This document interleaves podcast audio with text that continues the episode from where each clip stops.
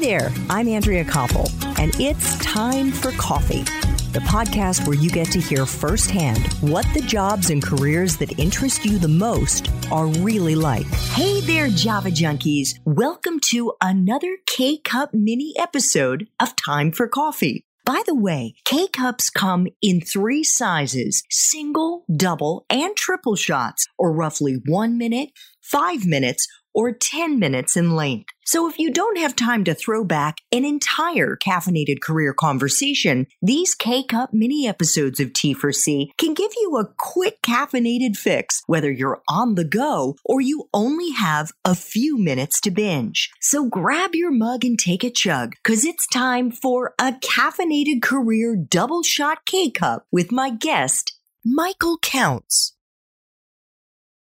I'd imagine, Michael, that it's perhaps more difficult, and I could be entirely wrong here, which is why I'm asking you, when you are doing your art because it's something that you are satisfying a need within yourself to do versus when you're working with a client to match their expectations with your creative vision. And that may not always be aligned. And I'm not saying that that was the case with this next client that I'm going to raise with you, but could you talk about what you created for the fashion designer Michael Kors in Shanghai, China?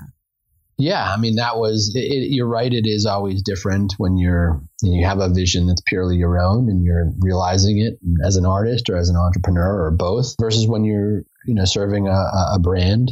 I think, you know, I always hope to bring enough, like I don't kind of get invited to do the productions where they know exactly what they want. And it's just, you know, my hired to execute their vision. Like that's not, there are people who do that. I'm not one of them. I'm definitely more of an out of the box problem solver and helper of creating a vision than of just executing someone else's vision. In the case of Kors, you know, it was a, it was a huge team of people, lots of very creative people. I mean, the budget was like almost fifteen million dollars for a one night event in Shanghai to launch his brand in for, for the Chinese market at the kind of peak of the luxury good arms race in mainland China. But, you know, the, the, the joy of it was taking Michael's desire and working with a team of people to realize, to be, to basically transport people. The, the brand at that time, the theme of that season was jet set, but, you know, very true to Michael's sort of the, the vibe that he, his, his styles run in and, and the aspirational nature of his, a lot of his designs and brand. And,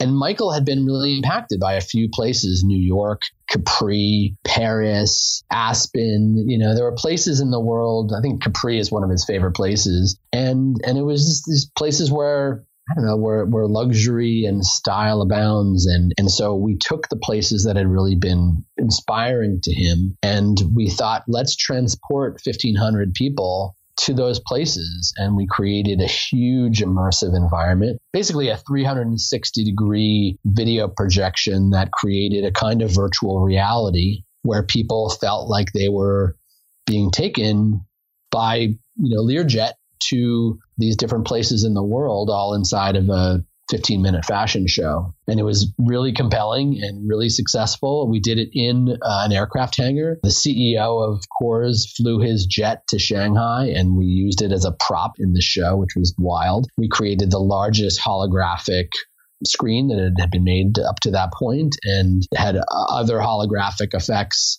happen. So you really felt like you were immersed in the world of the show. It was thrilling and I'm glad I did it and I would do it again. It didn't have for me the same kind of, I don't know, creative satisfaction of realizing a vision that's purely my own, but it was uh, it was a joy to do that. And you know, I've done many other projects for other clients where you're helping them realize a vision and, and hopefully, you know, my contribution was done in a very unique way to me. And, and therefore, I think of them when they're most successful as a true collaboration between the brand that is Michael Kors or another brand and what I have to bring to the table.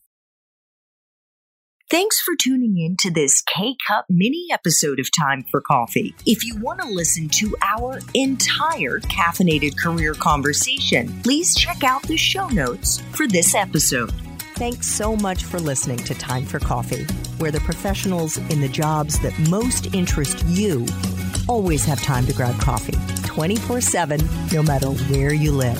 I have one quick favor to ask you. Remember to rate, review, and subscribe to Time for Coffee. Thanks so much.